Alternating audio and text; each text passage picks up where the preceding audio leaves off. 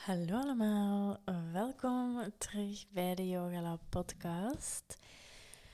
Het is op dit moment dinsdagochtend, 10 uur. En normaal moest ik bij het stadskantoor zijn om mijn paspoort te vernieuwen. Want ik ga in maart naar New York, zoals ik al heb meegedeeld, denk ik. Maar bleek dus dat mijn paspoort ehm, nog geldig was tot 2023. Dus um, heb ik mijn afspraak geannuleerd. um, en ik had gewoon moeten kijken naar mijn paspoort en niet ervan uitgaan dat ik een nieuw paspoort nodig had. Maar bon. Daardoor heb ik deze voormiddag tijd om deze podcast op te nemen. Um, en ik heb deze nacht echt een net voordat ik begon opnemen, herinnerde ik me ineens mijn droom van deze nacht. Ik had dus gedroomd dat ik um, Joe Rogan had geïnterviewd voor deze podcast. En als je Joe Rogan kent, dan weet je ook hoe onrealistisch dat is dat ik Joe Rogan zou interviewen.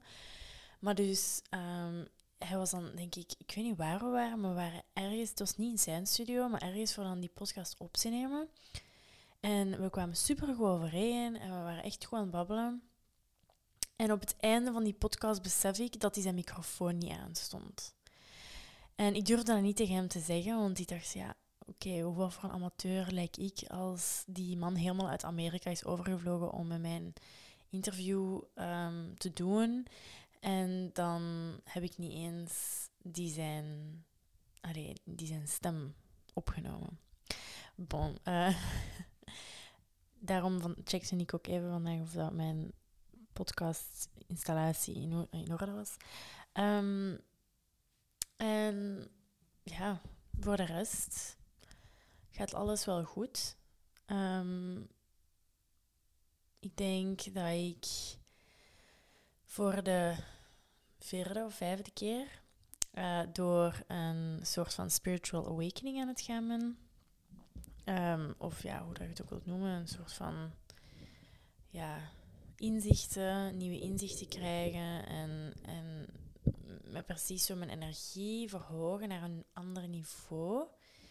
En ik heb altijd mijn fases. Dat is altijd zo. Dat is begonnen toen ik 18 was en dan die eerste keer dat ik zo'n spiritual awakening had, was dan rond het veganisme en zo. En dan ben ik vegan geworden.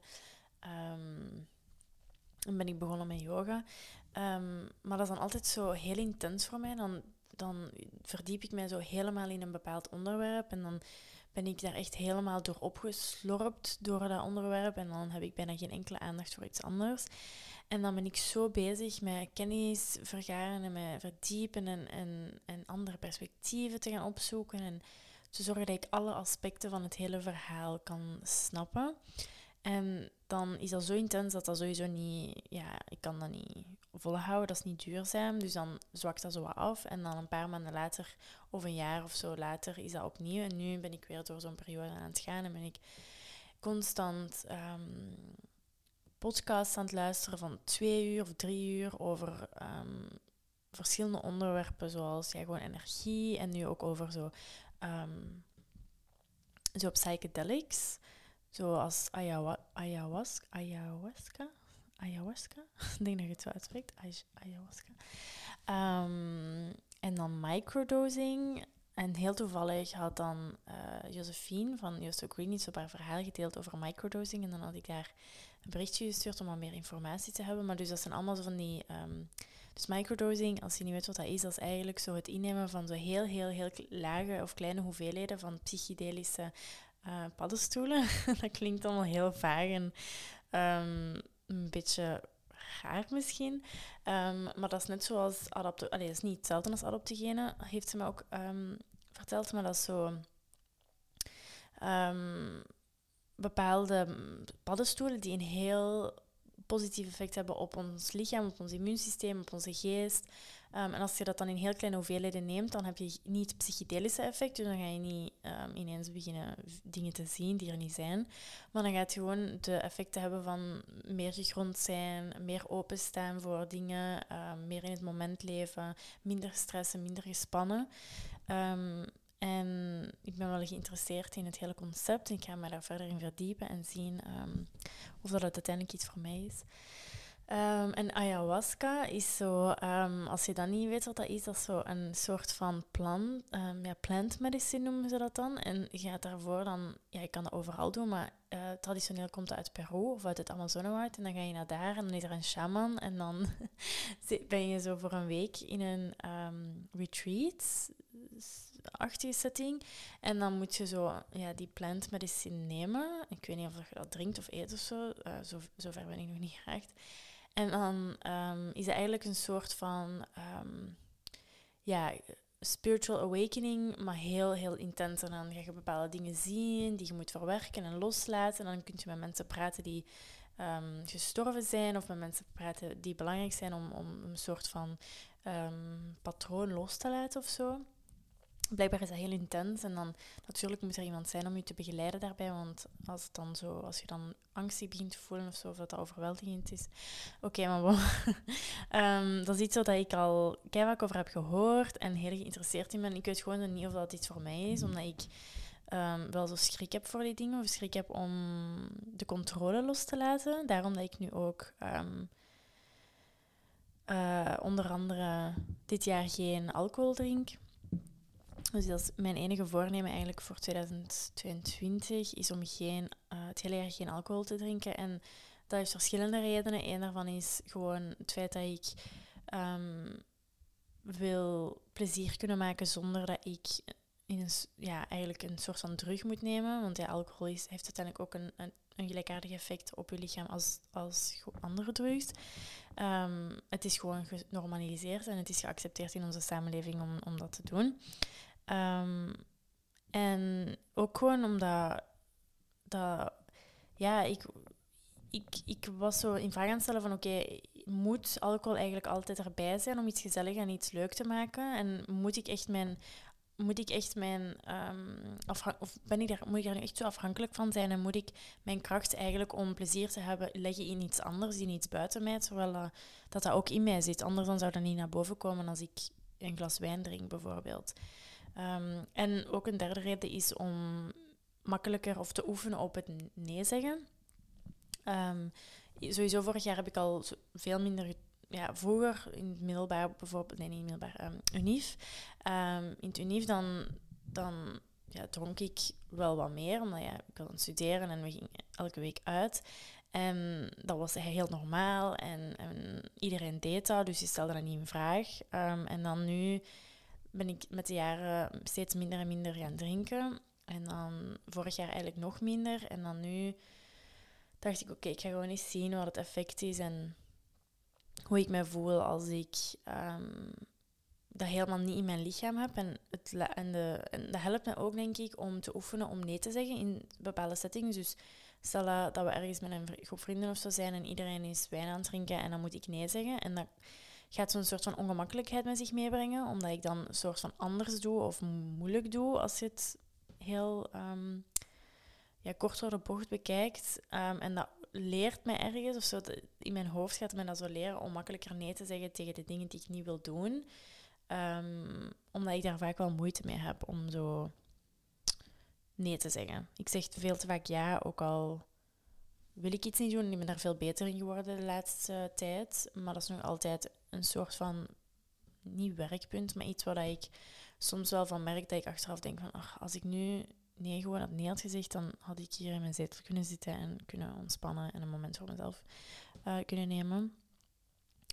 Um, maar dus ja, en dan de laatste reden waarom ik het aan het doen ben, eigenlijk heel genuanceerd dus, um, is omdat ik mij ook zo meer en meer aan het verdiepen ben in mijn ja, energetisch uh, lichaam, in het spirituele leven.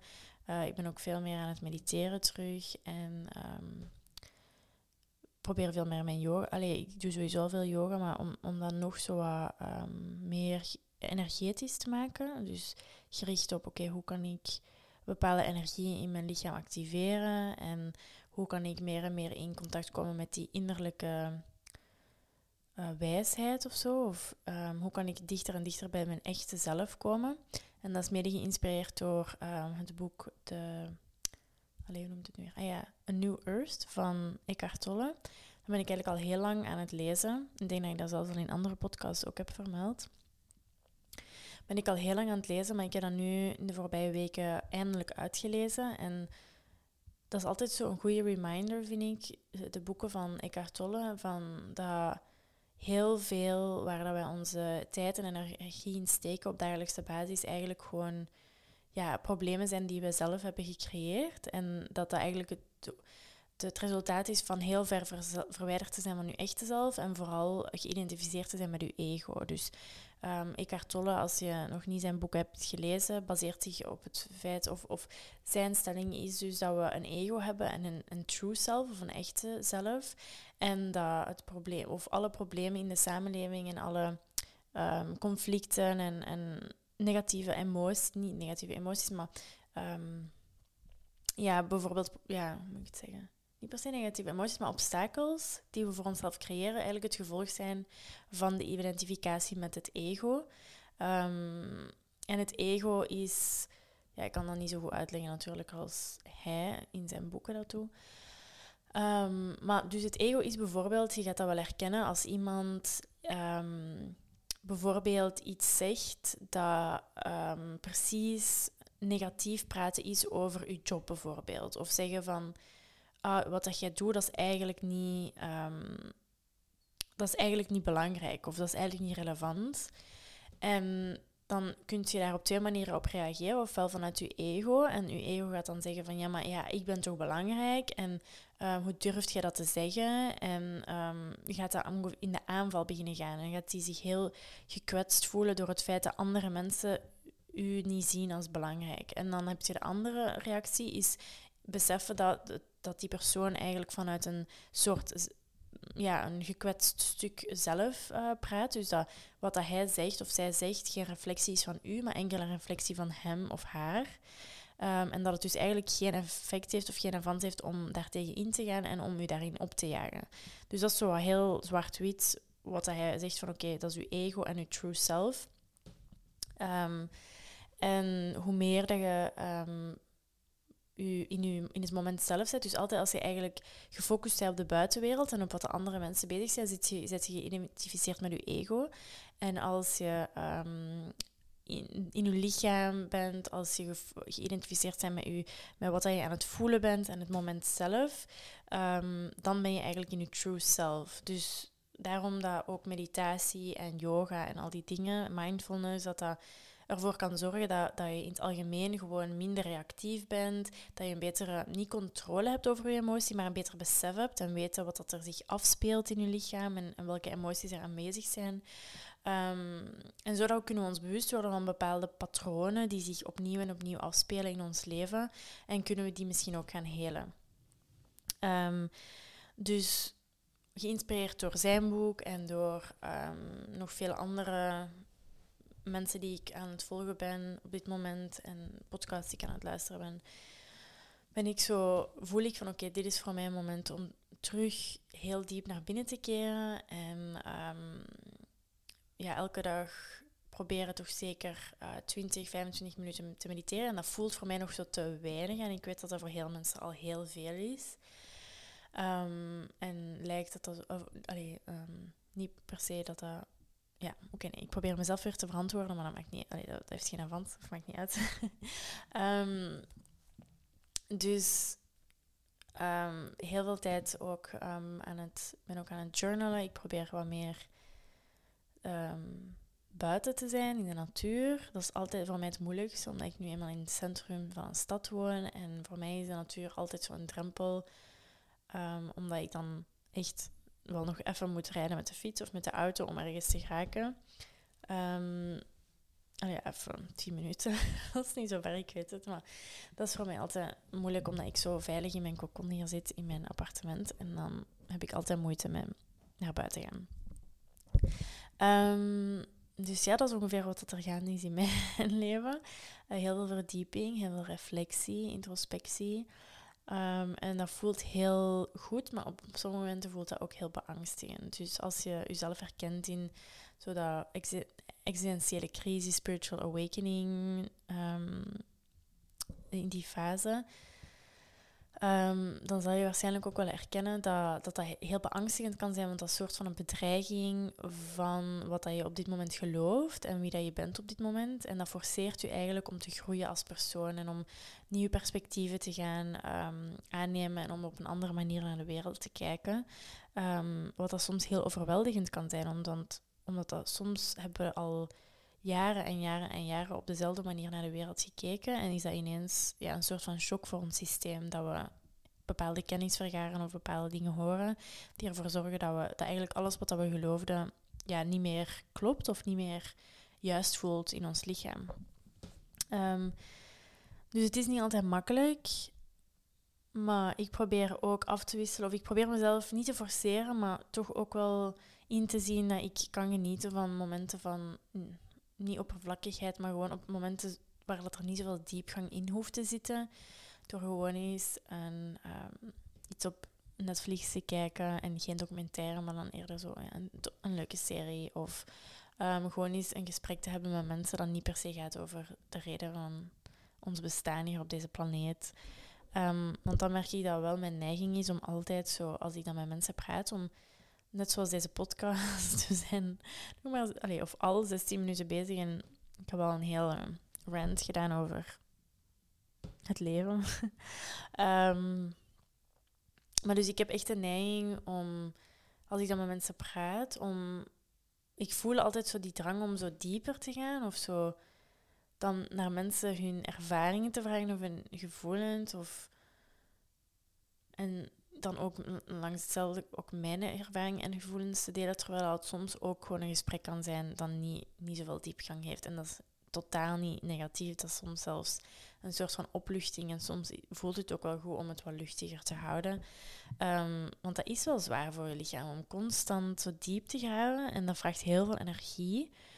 Um, daardoor merk je dat ik soms ook wat vermoeider ben um, en veel meer rust nodig heb, zoals altijd blijkbaar. um, maar dus, ja, ik had ook. Um,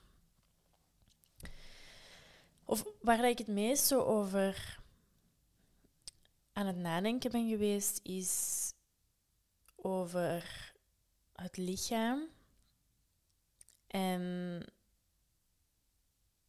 de energie en hoe dat je lichaam eigenlijk alle wijsheid en alle herinneringen en alle kennis in zich heeft. En dat is een idee dat ik heel vaak ook meegeef in mijn yogalessen of als ik het heb over yoga. Dat ik, ik ben een yogaleerkracht en je kunt wel naar mijn yogalessen komen, maar ik ben nog altijd ik, ik ben nog altijd in mijn lichaam. En ik weet nog alleen, ik weet enkel hoe dat iets voelt in mijn lichaam. En daarom dat ik ook probeer mee te geven dat het belangrijk is om naar je eigen lichaam te luisteren en altijd daarnaar te handelen en dingen niet mee te doen die niet goed voelen. Um, en dat is iets wat uh, ik ook meer en meer aandacht aan het besteden ben in mijn eigen leven. En dat is iets wat ik altijd al wist en altijd al heb geleefd. Maar die kennis is zich zo nu aan het verdiepen. Zo het, het feit dat, dat als ik terugkijk naar het verleden, dat ik altijd iemand ben geweest die beslissingen maakte op basis van andere mensen hun meningen of andere mensen hun advies. Dus dan had ik een bepaald dilemma of iets wat ik wou doen en ik was niet zeker of ik het zou moeten doen. En dan ging ik naar andere mensen om te vertellen, mijn situatie uit te leggen en om te vragen wat zij van die situatie vonden. En ik heb daarop gereflecteerd en ik ben tot besef gekomen dat ik dat eigenlijk niet meer doe. Dat ik het hele jaar, hele jaar, misschien zelfs al langer, en dat is niet echt heel bewust gebeurd, maar dat is gewoon gekomen, dat ik eigenlijk geen advies advies meer vraag in de zin van wat dat ik moet doen. En als ik mezelf opmerk dat ik die neiging heb om advies te vragen, en als ik het dan toch doe, dan merk ik dat ik eigenlijk gewoon geïrriteerd ben en dat ik dat advies niet wil horen. Dus dat ik het eigenlijk gewoon niet meer moet vragen. Omdat ik, als ik dan hem toch advies vraag, of als ik dan toch een situatie uitleg of er komt ongevraagd advies of zo, um, dan voel ik van ja, maar je kent mij toch niet? Je weet toch niet wat er in mij afspeelt? Je weet toch niet wat er juist is voor mij? Ehm, en wat dat, ja, voor mij op dit moment de juiste beslissing is. En dat is niet eerlijk dan ten opzichte van de mensen waarin, waarin dat je dan advies vraagt en dan uiteindelijk gewoon ja, niet echt naar luisteren of zeg van ja, ik moet het niet horen. Ehm, er zijn een paar mensen in mijn leven waarvan ik dan wel allee, daar gewoon graag over praat, over situaties waar dat ik mee vastzit of zo. En dan gewoon in dialoog proberen zo wat tot de kern van de zaak te komen van wat is er eigenlijk gaande en wat is eigenlijk het probleem. Um, en dat is gewoon heel krachtig, vind ik, omdat ik besef dat ik het idee heb geïnternaliseerd dat alle kennis in mij zit. En um, ook als ik op zoek ga naar bijvoorbeeld um, een podcast of uh, boeken of ja, gewoon andere mensen die misschien een gelijkaardige visie delen, dan, moet ik me, dan herinner ik mezelf er altijd aan van oké, dat zijn mensen die een bepaalde kennis hebben en die tot bepaalde inzichten zijn gekomen en die die delen. Maar dat betekent niet dat zij daarom um, dat ik hun daarom moet gaan aanbieden of zo, of als soort van guru moet gaan zien, of dat zij alle antwoorden gaan um, in zich hebben en ik niet, en dat ik naar hen moet gaan luisteren om te weten wat dat voor mij juist is. Dus dat is zo, ja, heel. Um, ja, dat, dat zorgt er eens voor een soort van rust. Van oké, ik moet niet constant op zoek gaan naar de antwoorden die andere mensen voor mij uh, houden of hebben. Aan de andere kant zorgt er dat dan ook wel voor dat als ik een antwoord aan het zoeken ben, dat ik heel intens in mezelf ga, ga graven. En dat ik soms ongeduldig word. En dan merk ik dat ik het moeilijk vind om gewoon stil te zitten en erop te vertrouwen dat het antwoord op het juiste moment zal komen. Bijvoorbeeld nu merk ik dat ik zo'n beetje vast zit met de yoga studio en dat ik niet goed weet welke richting ik uit wil gaan. Um, gewoon omdat ik erop vertrouw dat, dat uiteindelijk mijn leven en, en ja, gewoon mijn leven, iedereen's leven bestaat uit verschillende fases. En als een bepaalde fase niet meer 100% juist aanvoelt, dan is dat teken dat er iets nieuws gaat komen. En daar heb ik het gevoel dat er nu bij mij is van oké, er gaat iets nieuws komen. En ik moet geduld hebben. En dat is heel moeilijk voor mij om dan gewoon erop te vertrouwen dat ik niet of dat ik, dat ik de juiste informatie of het juiste idee um, wel zal krijgen wanneer dat het het juiste moment is. En dan begin ik zo te denken van ja, maar ja, oké, uh, wat moet ik dan nu doen? En dan ben ik soms, vergeet ik soms wat dat er al is of de dingen die ik al kan doen op dit moment. Bijvoorbeeld zoals dit een podcast opnemen of mij verder bezighouden met Nourish, met de membership en proberen meer um, nog meer energie en intentie daarin te steken en proberen mijn video's nog te optimaliseren en mijn meditaties te optimaliseren en mijn groepslessen die ik geef, om daar altijd de beste versie van mezelf te zijn en altijd proberen de beste um, energie en, en beste les gewoon te geven aan iedereen die aanwezig is. En um, dus alles wat dat er al is, daar kan ik daar kan ik al veel energie in steken op dit moment. En dat gaat me uiteindelijk ook helpen om het pad soort van um, in de toekomst te kunnen afleggen en te weten wat dat voor mij juist is. Um, en dan merk ik dat ik zo wat de neiging heb om nu alles wat dat er al is, zo wat te negeren of zo wat te um, afdoen als minder belangrijk. En dan ben ik zo gefocust op de toekomst. En op, niet per se op dat er, ja, ik kan dat moeilijk uitleggen, maar op zo'n idee dat dat er iets in mij zit dat nog naar buiten moet komen. En dan precies ben ik zo aan het wachten. Ik ben aan het wachten. Ik ben in een fase van wachten. En ja, dat is niet altijd een heel fijn gevoel. En dat kan ook, inderdaad ook beangstigend zijn, want dan moet ik eigenlijk 100% vertrouwen op mezelf en op mijn lichaam en op mijn kennis. En soms word ik dan iets afgeleid en dan denk ik, ja, maar andere mensen zijn het op die manier aan het doen en die lijken succesvol. Of um, dat is hun strategie, misschien moet ik die ook eens proberen. En ik moet echt alle energie en alle moeite doen om daar niet in terug in te hervallen van andere mensen hebben het antwoord. En dat was heel hard zo de visie die ik had toen ik begon met de yoga studio en toen ook uh, business coaching heb gevolgd. En ik wil, ik erken ook heel hard dat die business coaching mij enorm heeft geholpen om mezelf zo wat serieuzer te nemen, Ehm, in de zin van dat wat ik doe met de yoga studio, dat ik dat ook echt kan uitbouwen of dat ik daar iets van kan maken dat, dat me heel veel energie geeft en dat ik super leuk vind om te doen en dat niet gewoon een hobby is. Ehm, maar ik merk dan dat maakt niet uit welke business coach je volgt, als, als de coach enkel en alleen gewoon deelt wat dat voor hem of haar succesvol was, of voor hem, voor hem of haar ervoor heeft gezorgd dat hij succesvol is geworden, dan gaat dat niet voor iedereen werken, want iedereen zijn energie is zo anders. En dat heeft ook, of dat heb ik ook beseft toen ik me ging verdiepen in human design en, en andere dingen zoals astrologie.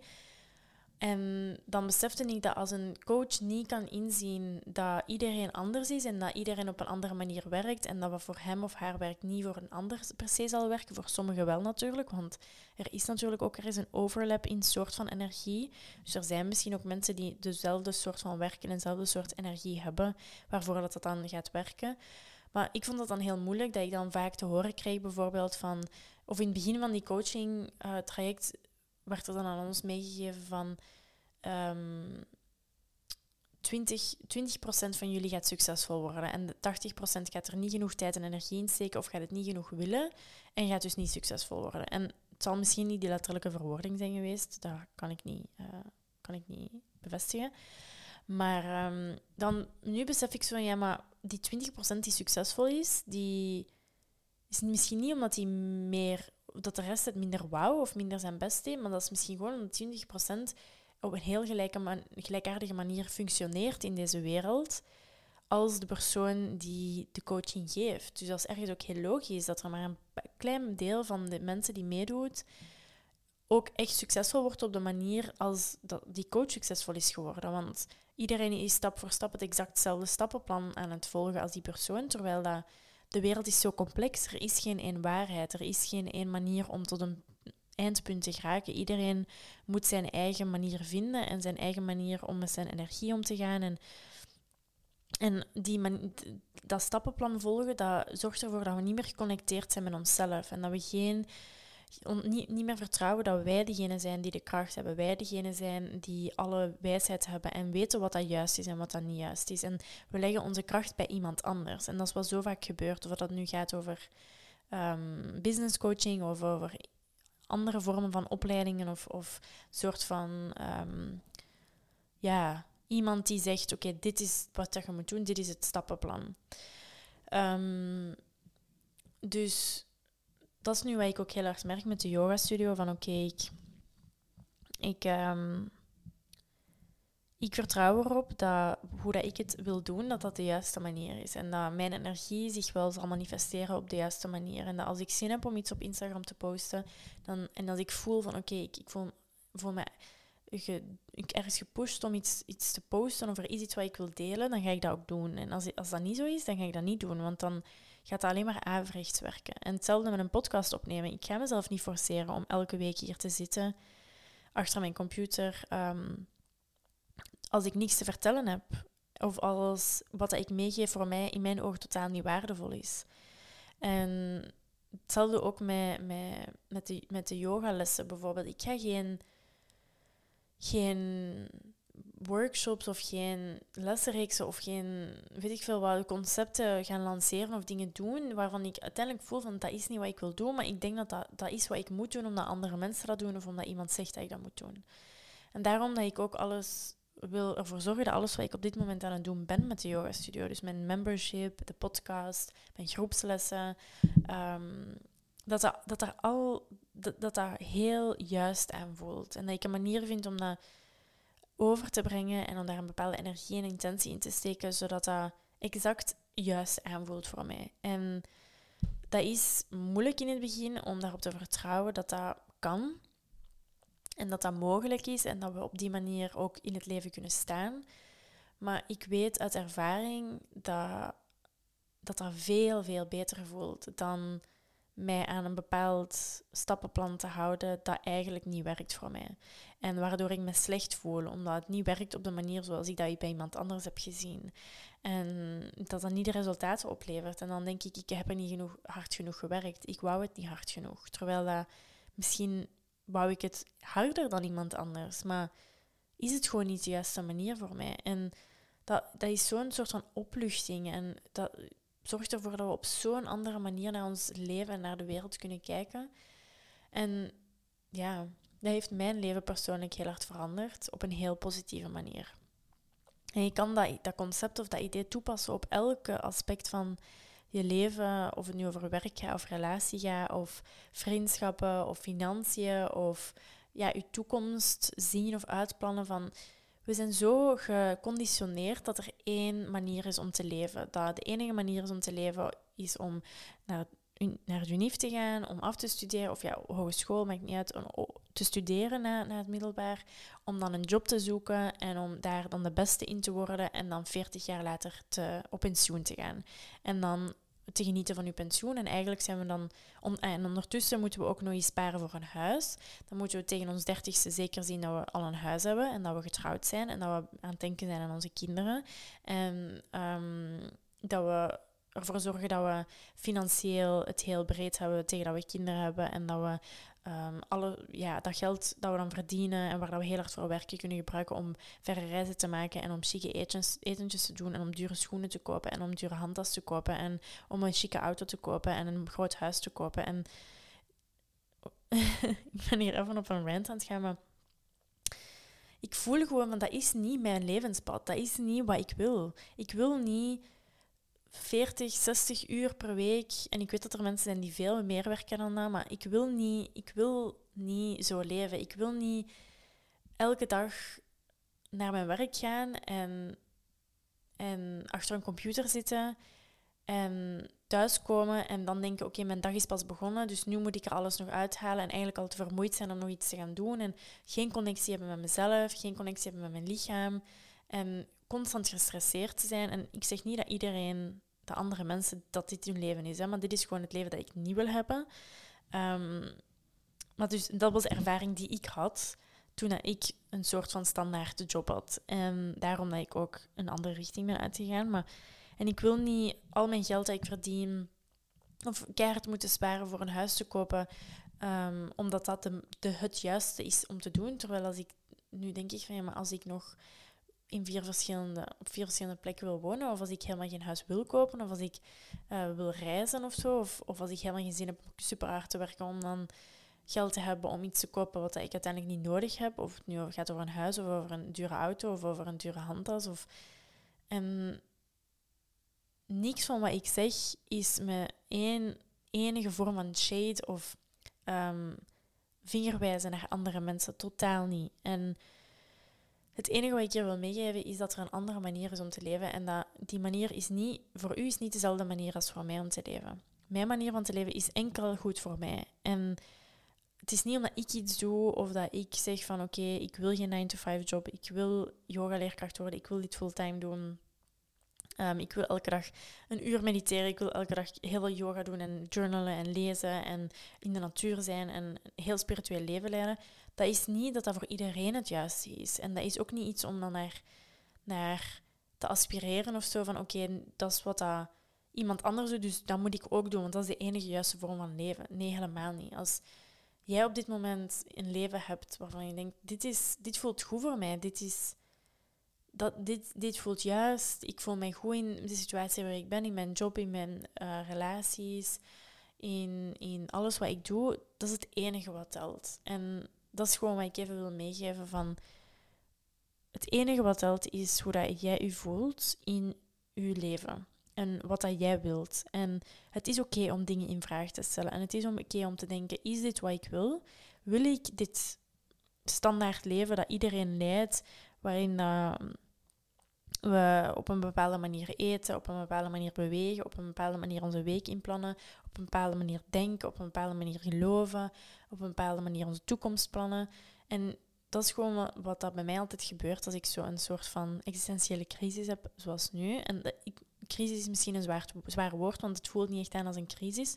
Op sommige momenten wel, maar som, de meeste momenten zijn vrij positief en eerder van wow, oké, ik, besef hier dat wat dat ik altijd geloofde, dat dat niet per se de waarheid is. Of dat hoe dat ik dacht dat ik mijn leven moest leiden, dat dat niet per se de waarheid is. En ik blijf maar nieuwe dingen ont, ontrafelen en nieuwe lagen um, wegpellen van, van de hajuin.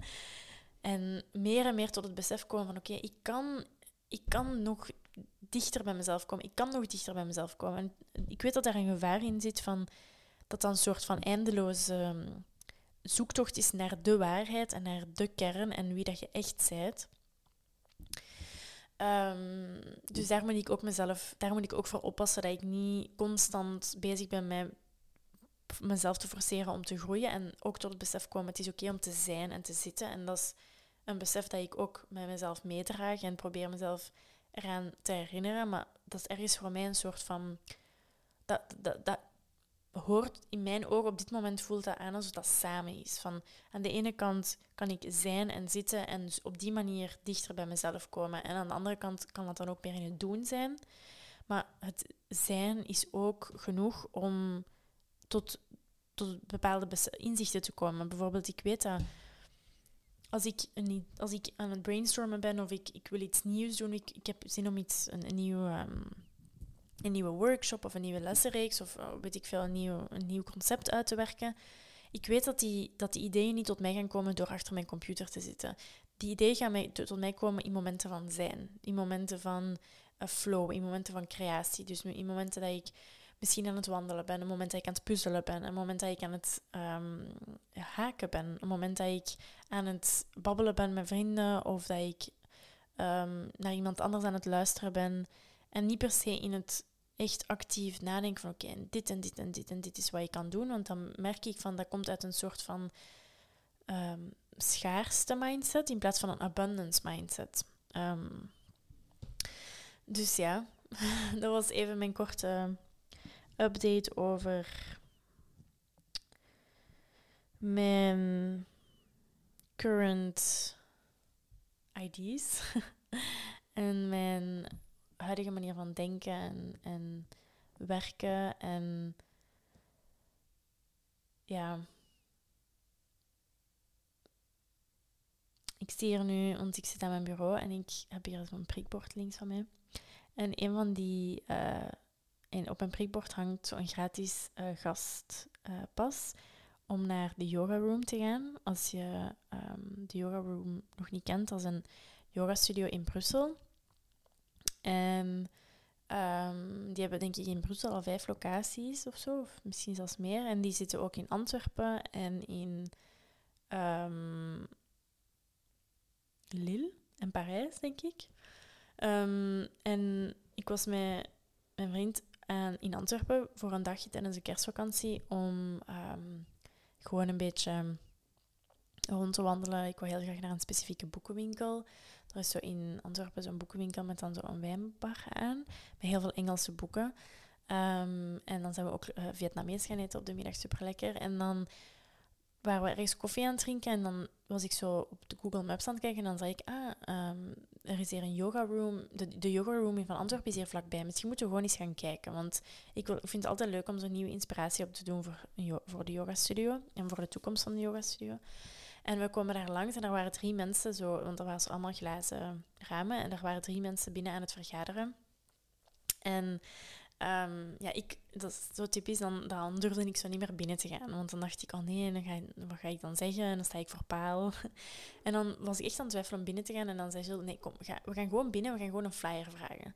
En dan was ik binnengegaan. En dan um, was een van die mensen was dan opgestaan. Een man was dan tegen ons komen praten en zei hier, ja, uh, neem hier een gastpauze. Je kan zeker eens gratis komen proberen.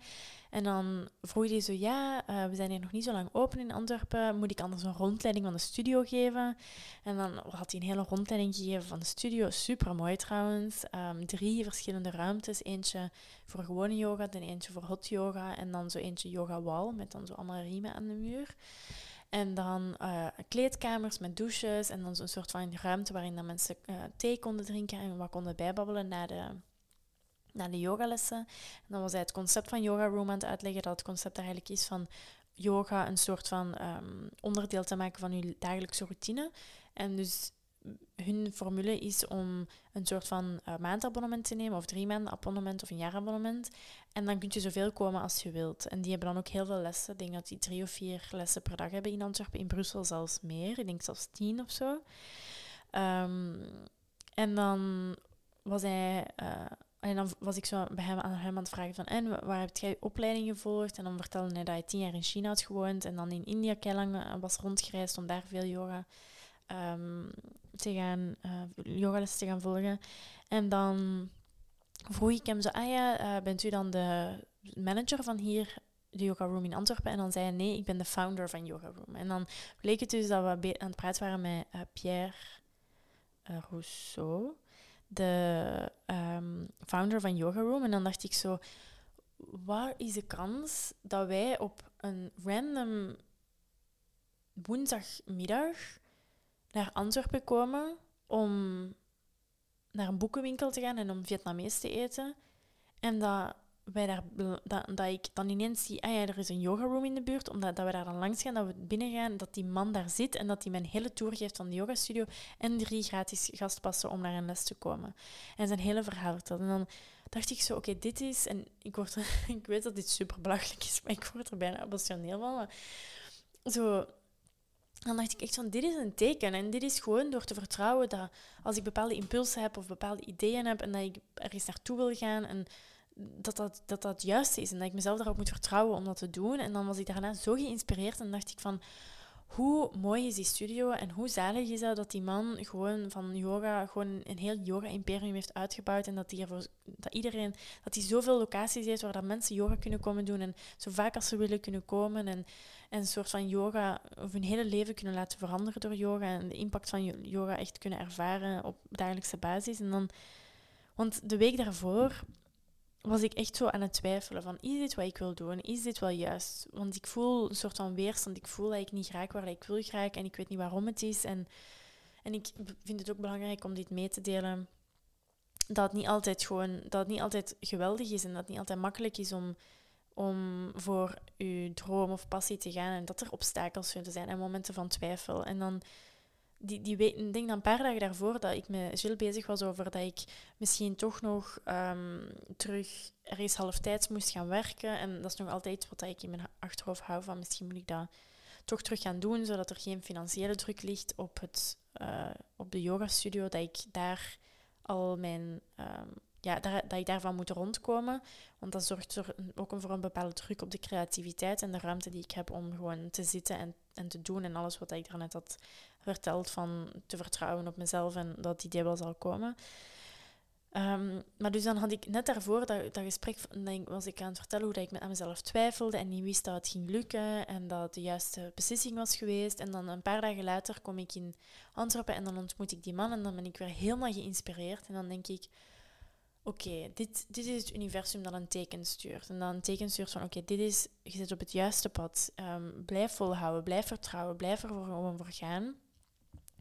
Want uiteindelijk zal de juiste bestemming of, of de juiste volgende stap zich wel tonen. Um, dus ja, dat was wel. Um, ik weet niet, ik wou dat gewoon even meegeven. En, en ook gewoon even meegeven dat, dat. Want dat is iets wat ik, dat ik door onlangs met andere mensen te praten ook besefte dat, dat ze niet altijd.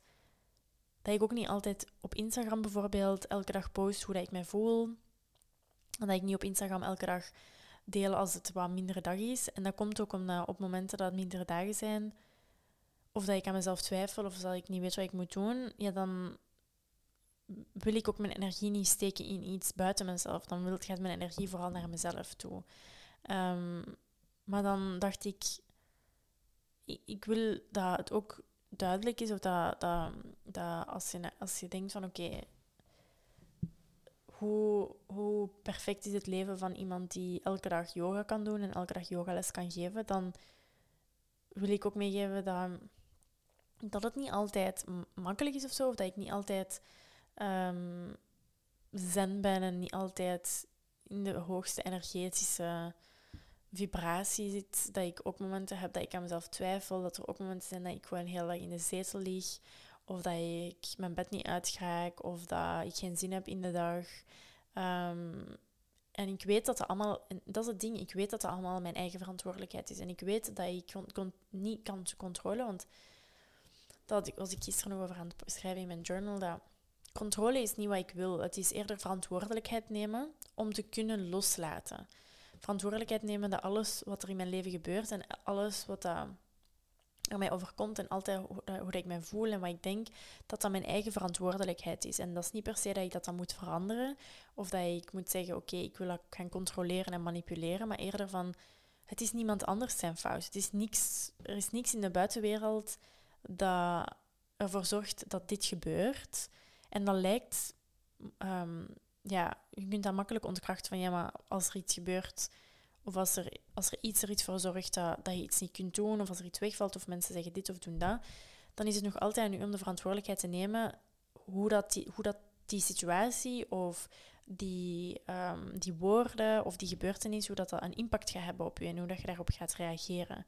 Dus dat is eerder wat ik bedoel van dat alle, alle verantwoordelijkheid ligt altijd bij mij en ligt altijd bij, de, bij, bij het individu en niet per se bij iemand anders. Want op die manier geven we ook weer onze kracht weg aan iemand anders. Als we zeggen, oké, die heeft dat gezegd en dat is de reden waarom dat ik dit niet doe of waarom ik dit wel doe.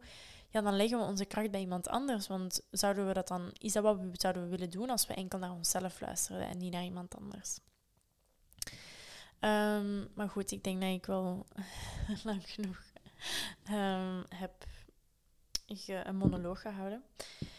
Um, ik ga nog een meditatie opnemen voor de membership, voor Nourish. Um, en morgen ga ik nog nieuwe video's opnemen. En ik dacht, uh, want ik heb onlangs ook de workshop gegeven rond hormoonyoga. En ik vond dat heel leuk om voor te bereiden en om daar veel onderzoek over te doen. En een hele bundel gemaakt en zo.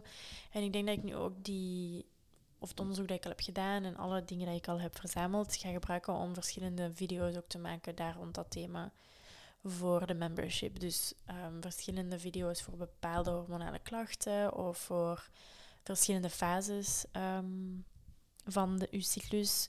Uh, als je de workshop hebt meegevolgd of als je al iets weet van zo het concept van cycle syncing, is dus het idee dat we als we naar onze menstruele cyclus kijken, dat we die kunnen opdelen in verschillende fases en dat we dat eigenlijk kunnen gelijkstellen aan de seizoenen. Dus de menstruatie is de winter, dan daarna komt de lente, dan rond de ovulatie is het de zomer en dan na de ovulatie en voor de volgende menstruatie, premenstrueel dus, is het de herfst.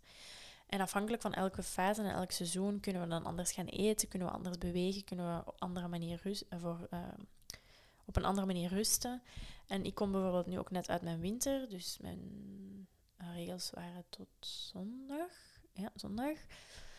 Um, en dan voel ik nu ook van oké, mijn energie begint geleidelijk aan te stijgen. Ik zit in mijn lente. Ik voel ook een heel harde neiging en drang om alles te gaan opruimen. Precies zo'n lenteschoonmaak te gaan doen. Um, maar dus rond die thema's zou ik ook graag wat meer video's doen. En dat ga ik vandaag ook nog voorbereiden om morgen op te nemen. Dus als je um, nog interesse zou hebben in de membership, ik uh, zal een link in de beschrijving van de aflevering ook zetten. Um, dat je eens wat meer kan gaan uh, over lezen, wat meer info. Um, je kan ook sowieso de membership voor één week gratis uitproberen. En ik ben aan het overwegen om die week te verlengen naar twee weken, omdat ik denk dat het soms moeilijk is om op één week al een idee te hebben van of de membership iets voor u gaat zijn, omdat ja, soms is het gewoon ook moeilijk om dat in te plannen. Ik besef dat ook, dat soms dat, dat de week zo snel voorbij gaat en dat we dan eigenlijk geen tijd hebben gehad om een video te doen. Dus um, dat ga ik zeker overwegen. Maar je kan dus al zeker de, de week gratis um, proefperiode nemen. En als je niet weet wat, wat de membership is of waar ik het over heb, dus um, in november vorig jaar had ik een membership gelanceerd, een, of een soort van ja, abonnement um, op de website, op de Yogalab website. Met dan allemaal verschillende yoga-video's en meditaties en relaxaties en ademhalingsoefeningen. Om eigenlijk alles wat ik vandaag heb beschreven, om dichter tot jezelf te komen, om beter om te gaan met stress, om jezelf toe te laten om te rusten. En um, ja, eigenlijk gewoon voor te zorgen dat we fysiek en mentaal en emotioneel en energetisch ons uh, zo goed mogelijk voelen. Dus uh, ga zeker eens kijken. Je kan altijd gewoon gratis proberen. En als, het dan, als je het niet leuk vindt of zo, kan je het nog altijd annuleren. Uh, dus dat zal ik zeker in de beschrijving van de aflevering ook linken. Um, ja. Ah ja, uh, nog iets. In februari komt er nog een workshop aan. Dus um, of dit, vorig weekend had ik de hormoon yoga workshop. De eerste workshop die ik heb georganiseerd in de studio. En dan in februari, ik denk, wacht even kijken, 19 februari. Ja, dan is het de Foundations of Yoga workshop. Dus dat is een um, zaterdag en dat gaat dan een workshop zijn om voor ofwel beginners die nog nooit yoga hebben gedaan, of voor mensen die gewoon zich heel graag wat meer gaan verdiepen in, in bepaalde poses en in ook de achtergrond van yoga. En dan gaan we kijken naar hoe dat we ja, eigenlijk elke houding kunnen, of de belangrijkste houdingen, hoe dat we, waar we daarop moeten letten, wat dat, dat doet met ons lichaam, hoe dat we die kunnen aanpassen aan ons lichaam, ervoor zorgen dat soms we het misschien moeilijker kunnen maken als we ons meer, zelf meer willen uitdagen en dat we ook de nodige modificaties kunnen doen om ons meer te ondersteunen als het nodig is. Um, dus echt de basis van wat is yoga, wat is er ook nog naast de asana of de, de yoga-houdingen die, we, die wij allemaal kennen als yoga, wat bestaat er nog naast? Um, waar kan ik beginnen? Wat is belangrijk om te weten? En um, hoe adem ik ook juist en al die dingen die dus belangrijk zijn om niet alleen te beginnen met, de, met je eigen yoga practice, maar ook om misschien met iets meer bewustzijn naar uh, lessen in de toekomst te komen. Dus dat staat al op de website, je kan je inschrijven. Ik zal er misschien ook een link voor zetten in de beschrijving van de aflevering. Dus als je graag je wilt verdiepen in de wereld van yoga, ben je helemaal welkom. Um, en dan, als je nog vragen zou hebben, mag je me altijd een berichtje sturen ook, of een mail. En dan ga ik je laten, dan ga ik nog even een meditatie opnemen. En dan nog wat brainstormen voor video's voor de Yoga Lab membership, de Nourish membership. Zo, uh, dan uh, wil ik je heel erg bedanken om te luisteren naar de podcast vandaag, naar de uh, aflevering van vandaag. Ik hoop dat het um, interessant was. dat is het ding. Ik, van het moment dat ik dan zo ik zou je nu niet meer kunnen zeggen waar ik het over heb gehad. Dus dat is heel moeilijk voor mij om dan zo een titel te geven aan een podcast, omdat ik eigenlijk gewoon van het moment dat ik die podcast heb gedaan, vergeet wat dat, dat ik heb gezegd. En ergens ik ook, uh, ik was een andere podcast aan het luisteren waarin de andere mensen zeiden dat ze dat ook hadden. En dat er dan andere mensen zijn die zij kennen, die dan eigenlijk elke podcast van hun opnieuw gaan beluisteren en proberen um, dat te analyseren en zo, wat ze allemaal hebben gezegd. En dat, zij vertelde dat dan in het context van human design, dus afhankelijk van uw energie. Um, gaat de ene dan misschien meer zo het analyserende doen en de andere gewoon zo een soort van vergeten wat het er net is gezegd geweest. Dus ik heb het gevoel dat ik dan zo een uur lang channel en dat er gewoon zo woorden uit mij komen en dan is dat gedaan en dan weet ik niet meer wat er is gebeurd. Het is gewoon een soort van blackout. Maar goed, um, dankjewel om te luisteren. Ik hoop dat je iets hebt gehad aan deze aflevering. En als je, niet, als je het niet leuk vond, dan hoop ik dat je het ook niet tot hier hebt geluisterd. Want anders dan heb je je dag verpest door naar iets te luisteren wat je eigenlijk niet leuk vond en niet naar wou luisteren. Um, dus ik wens je nog een hele, hele fijne dag. Ik hoor je heel graag terug in de volgende aflevering. En dat is het. Doei!